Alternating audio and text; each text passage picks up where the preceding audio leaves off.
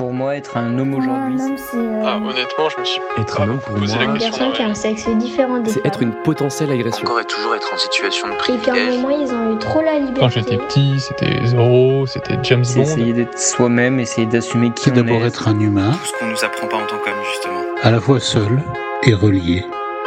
Je m'appelle Thomas Messias et vous écoutez Mansplaining, le podcast où on s'interroge sur les hommes, le genre, la société.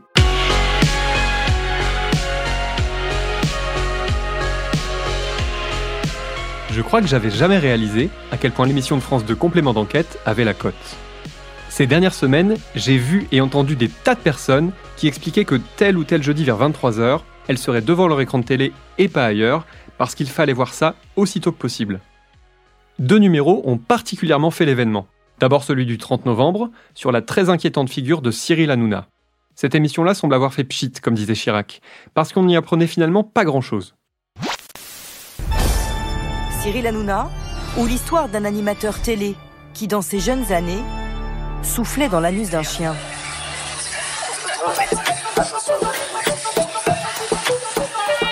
Et qui murmure aujourd'hui à l'oreille des politiques. Comment ça va, président? Ça va très bien. Et puis il y a eu l'édition du 7 décembre, intitulée Gérard Depardieu, la chute de l'ogre. Cette enquête-là a très bien fonctionné, avec plus de 1,5 million de personnes présentes devant leur poste, soit 18,5% de l'audience de cette tranche, d'après Médiamétrie. Moi, je n'étais pas devant mon écran le 7 décembre à 23h. Déjà parce qu'à cette heure-là, désolé d'être rasoir, mais je dors à point fermé. Et ensuite, parce que la fascination populaire pour ce que certains apparentent à des faits divers me donne souvent envie de garder mes distances. Je m'explique. Médiatiquement parlant, Hanouna ou Depardieu, c'est comme Xavier Dupont de Ligonnès ou Michel Fourniret. Ce qui semble pousser les gens à s'intéresser à ces affaires, c'est avant tout une curiosité malsaine, ce côté Oh trop bien, encore une chouette affaire de harceleurs professionnels, d'agresseurs sexuels, de zigouilleurs d'enfants. Et ça, souvent, ça me gêne. Mais bref, revenons-en à Depardieu. Je n'étais pas devant mon écran ce soir-là, mais lorsque j'ai consulté les premiers retours dès le lendemain matin, je me suis dit qu'il allait falloir que je rattrape ce programme. C'est un monument du cinéma français qui a toujours excellé dans les rôles les plus provocateurs. Et c'est ainsi que quelques jours plus tard, Misogyne, grossier, voire carrément je me suis retrouvé devant le replay de France Télévisions un agresseur. pour regarder cette enquête signée Damien Fleurette, Complément d'enquête Daniel Vella sur les dérives d'un monstre sacré du grand écran. et Emmanuel Baird. Si vous ne l'avez pas vu, je vous la résume. Ça commence par les images d'un voyage en Corée du Nord, auquel participent notamment Depardieu et Yann Moix. L'écrivain, sur lequel il y a tant à dire, mais je risquerais de m'écarter encore du sujet, est à l'initiative de la présence d'une caméra. Il souhaite réaliser un documentaire sur ce voyage, organisé à l'occasion de l'anniversaire de la fondation du régime nord-coréen. Depardieu, qui se sait donc filmé, n'en rate pas une. Quel que soit le sujet, le type n'a aucun filtre. J'ai la diarrhée. J'ai plein de gaz. Envoyé des chapelets de gaz vraiment dignes d'un grand Allemand. Mais ces gauloiseries ne sont rien à côté de sa façon de parler aux femmes, de parler des femmes. Devant la caméra, Depardieu ne cesse d'évoquer leur corps, leur sexe, ce qu'il aimerait bien leur faire. Il pousse des grognements censés traduire les pulsions, et je mets des guillemets à pulsions qui le traversent. Il multiplie les allusions à son propre pénis, il regarde des cavalières en ne parlant que du frottement de leur clitoris, et il ne change ni de ton ni de propos lorsqu'arrive une cavalière âgée d'une dizaine d'années. Sexualiser une petite fille, ça s'appelle de la pédophilie. Si jamais il galope, elle jouit. C'est bien, ma fifi, continue. Tu vois, elle se gratte là.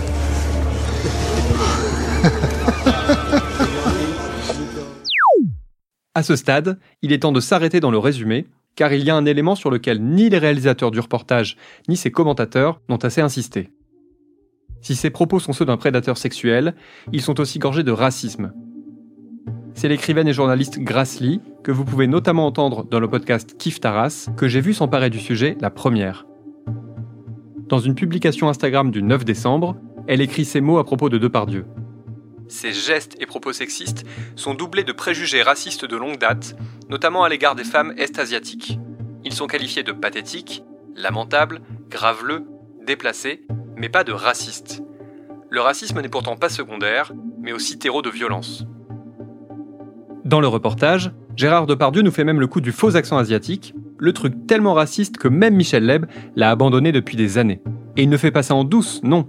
Au moment où il ose cette imitation, il se trouve devant des membres de la délégation nord-coréenne chargée de l'accueillir. Bref, aucun filtre ni aucune retenue, dans aucun domaine. À ce stade, on peut également rappeler que Yann Moix, qui l'accompagne durant ce voyage et qui se rend régulièrement en Corée du Nord, a déjà affirmé publiquement n'être attiré que par les jeunes femmes asiatiques ou d'origine asiatique, soit une autre forme de racisme, plus larvée, liée à l'exotisation et à la fétichisation de cette catégorie de personnes. Nous en parlions dans l'épisode 114 du podcast sur ces hommes qui ne désirent que des femmes plus jeunes. Il faut écouter ce que dit Grassley, et ne pas oublier que lutter contre le sexisme et la prédation sexuelle ne doit pas empêcher de combattre aussi le racisme et toutes les autres formes de discrimination.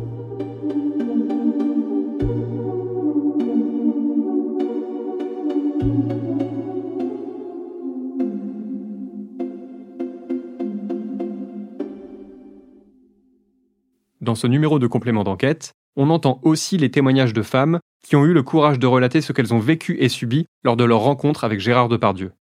Il y a celle qui raconte que sur l'un de ses premiers plateaux, elle a été la cible d'une agression verbale censée être humoristique et qu'elle a dû gérer seule, étant donné que le reste de l'assistance était hilar. Moi, je suis là, j'essaye d'être le plus discrète possible. Et puis, il y a Gérard Depardieu qui est là, et on sent qu'il s'impatiente un petit peu, ça, dure un petit peu. Il aimait pas hein, quand ça durait. Mais... Et tout d'un coup, je sais pas, ça parle de beat. Et je sais pas, à un moment, il se rapproche de moi, comme ça. Et euh... donc, il me dit euh, Tu les aimes petites et qui grossissent en bouche. Et là, j'ai ce rire un petit peu, euh, un petit peu gêné, un petit peu très gêné. Et puis, je vois que tout le monde se marre autour parce que lui, ça le fait marrer. Il m'a cassé complètement, il m'a un petit peu humilié. Et puis, c'est quand même très drôle de se payer une petite régisseuse dans un coin. Quand il voit votre rire gêné, comment il réagit? Ah bah lui, de me voir gêné, ça l'a fait rire. Et puis après, il est tout de suite passé à autre chose. Il y a aussi la jeune actrice qui parle de l'agression sexuelle qu'elle a vécue devant tout le monde. Gérard Depardieu est à côté de moi euh, sur ma droite. Tout le monde commence à prendre des photos. Et euh, Depardieu avait sa main dans mon dos et je sens qu'il je sens sa main qui va de mon dos à qui descend dans mon dos, qui va dans mon short. Et en fait, je l'entends faire des espèces de grognements en même temps. Et en fait, je sens sa main qui vraiment insiste pour pousser ma ceinture, mon short, et qui rentre dans mon short, dans ma culotte. Et du coup, je pousse sa main une fois, et il le refait, directement. Donc je pousse sa main une deuxième fois et j'essaye d'alerter les gens qui sont autour de moi et je leur dis euh, il y a Gérard qui met sa main dans mon short. Et à ça il m'a répondu bah quoi je croyais que tu voulais réussir dans le cinéma. Ce qui a provoqué euh, l'hilarité euh, de tout le monde en fait, tout le monde s'est mis à rire et moi je suis partie en pleurant. Gérard Depardieu est aussi accusé de viol, ce qui est relaté dans le reportage à travers le récit fait par Charlotte Arnoux, qui connaît l'acteur depuis qu'elle est toute petite. Puis on entend la réalisatrice José Dayan, l'actrice Elisabeth Depardieu, son ex-femme, ou encore Alain Depardieu, le frère de l'acteur, affirmer que tous ces témoignages sont faux. Honnêtement, ça me fait rire si c'était pas tragique. Parce qu'on peut tout dire de Gérard, sauf que c'est un violeur. C'est impossible.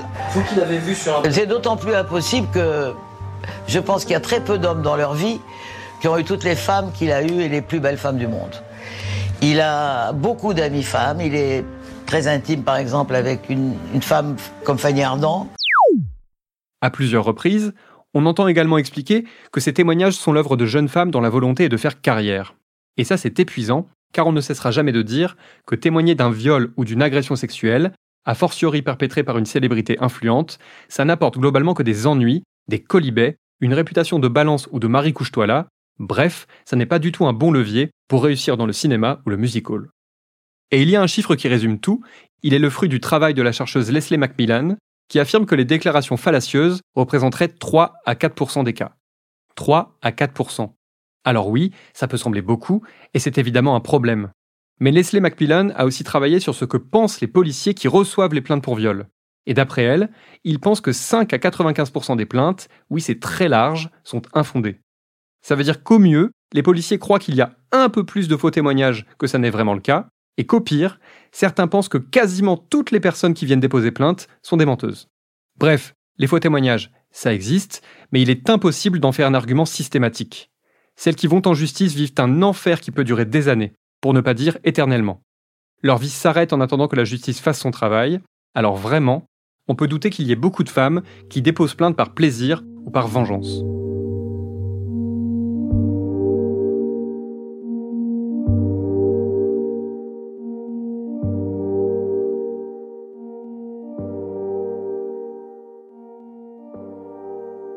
Un peu déprimant cet épisode de Noël, non?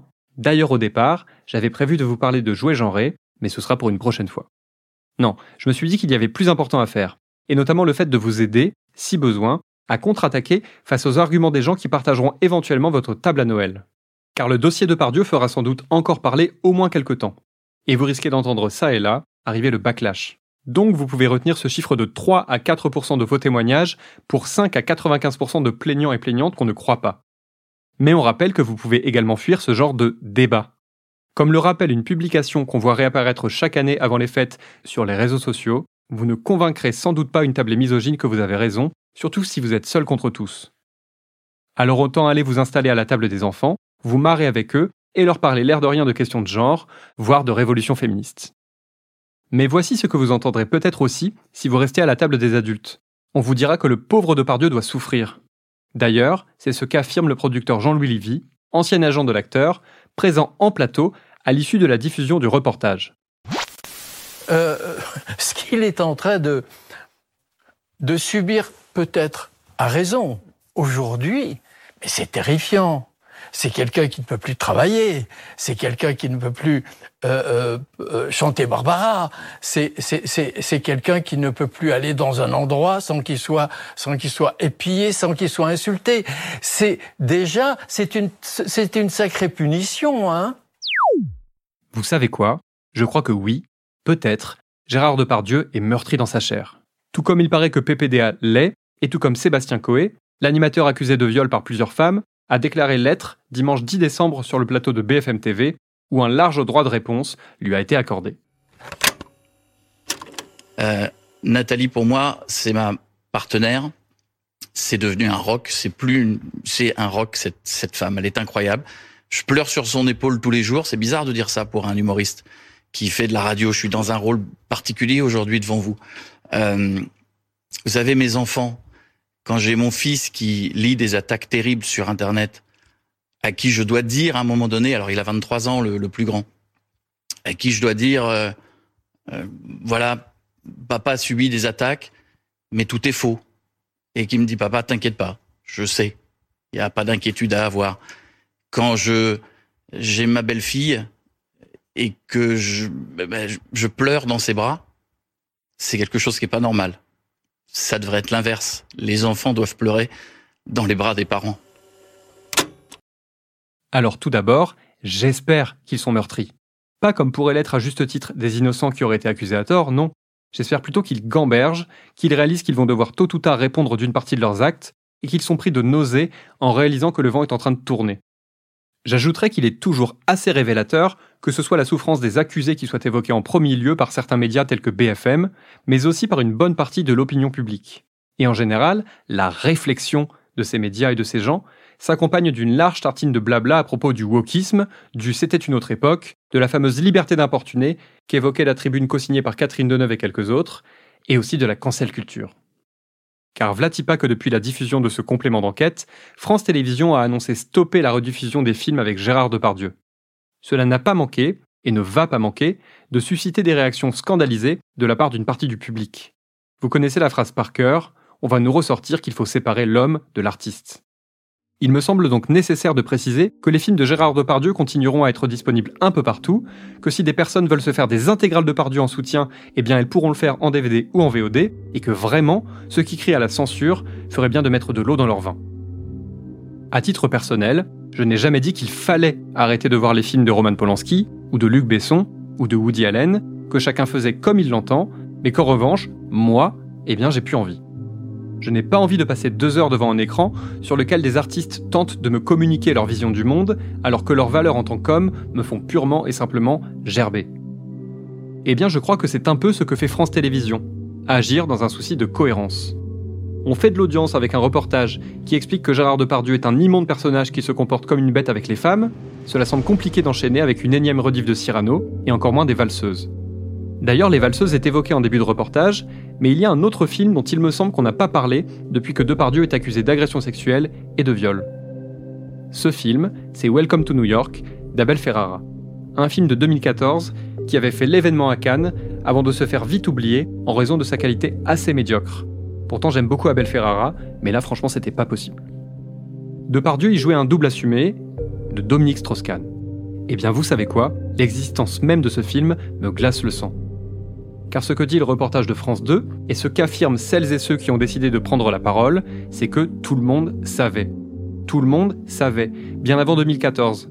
Je me dis donc que ce film a été sciemment monté autour de Depardieu, alors que oui, tout le monde savait déjà qui il était et de quel genre d'acte il était capable. Et c'est ça qui me glace le sang.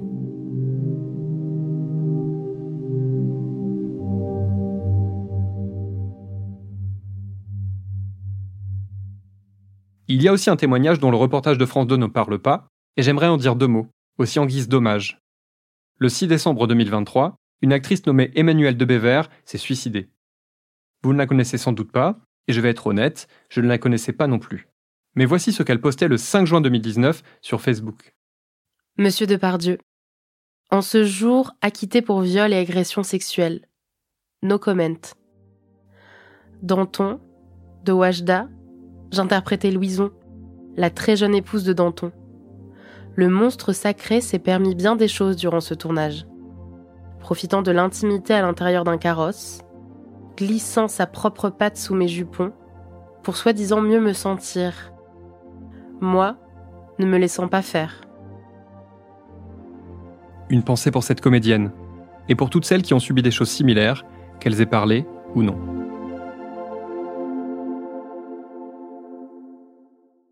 Je voudrais conclure avec la réflexion suivante, qui rejoint un peu ce que je disais au début, à propos de la fascination parfois morbide du public pour certaines affaires.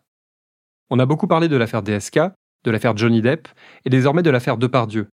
Mais il ne faudrait pas oublier que derrière ces trois personnes connues mondialement, et dont les dossiers judiciaires ont été très traités par les médias, parfois très bien et parfois n'importe comment, il y a énormément d'autres hommes. Des hommes moins connus, des hommes moins médiatisés, voire pas du tout. Des hommes qui ont fait des violences sexistes et sexuelles, leur quotidien, ou presque. Des hommes dont on ne parlera jamais parce qu'ils ne sont pas assez connus pour faire l'objet d'une enquête diffusable sur France Télévisions. Ces hommes-là sont partout, et on ne le répétera jamais assez. D'ailleurs, ils fêteront sans doute Noël en famille eux aussi. Ils déboucheront une bonne bouteille, ils distribueront des cadeaux, ils feront peut-être une ou deux blagues graveleuses, mais ni plus ni moins que la moyenne. De bons pères de famille, comme l'écrit Rose Lamy dans son dernier essai, qu'une partie d'entre vous a sans doute déjà lu. Or, il ne faudrait pas que Gérard Depardieu soit l'immonde arbre qui cache l'atroce forêt. Mais il ne faudrait pas non plus qu'on oublie cette affaire-là dans trois semaines pour s'intéresser à une autre, voltigeant d'indignation en indignation, sans mener des réflexions plus avancées, plus collectives, sur comment on éduque et comment on agit. Depardieu n'est pas un ogre. C'est un homme comme tant d'autres ou presque, et son histoire n'a rien d'un fait divers qu'on oublie en refermant son journal ou en éteignant sa télé. D'ailleurs, vous l'avez bien vu, à peine le temps d'écrire sur Depardieu que Beck BD est parti en garde à vue. Si vous cherchez le point commun entre ces hommes, il n'est pas très difficile à trouver. Il représente la domination masculine poussée à son extrême. Cette domination-là est sexiste, raciste, économique, symbolique. Elle est partout.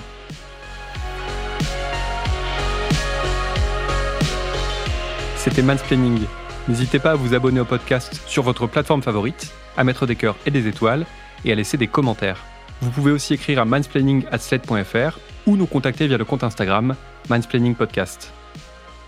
Mansplaining est un podcast de Thomas Messias, produit et réalisé par Sled Podcast.